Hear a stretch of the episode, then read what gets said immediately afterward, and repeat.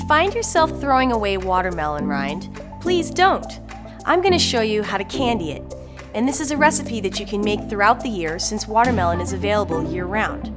I'm going to cut the watermelon rind by removing the green peel and all of the flesh from the inside. Then cut it into 3 inch by quarter inch pieces. I mix the salt with the water and I soak the rind overnight at room temperature.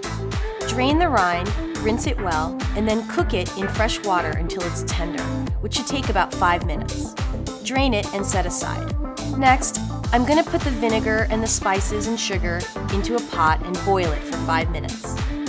I'll add the rind and then boil this until the rind is clear. I remove it from the heat and let it stand at room temperature until it's cool. After I drain the rind, I'm going to place it onto a sugar-coated pan and cover it with more sugar. Let this set out for a day at room temperature uncovered. The next day, shake off all the excess sugar and store it in an airtight container for up to two weeks. You can use the candied watermelon rind as a garnish for cocktails and drinks. You can dip it into chocolate for a sweet, sour, and salty snack, or you can use it as a garnish for cakes, tarts, cupcakes, and cookies.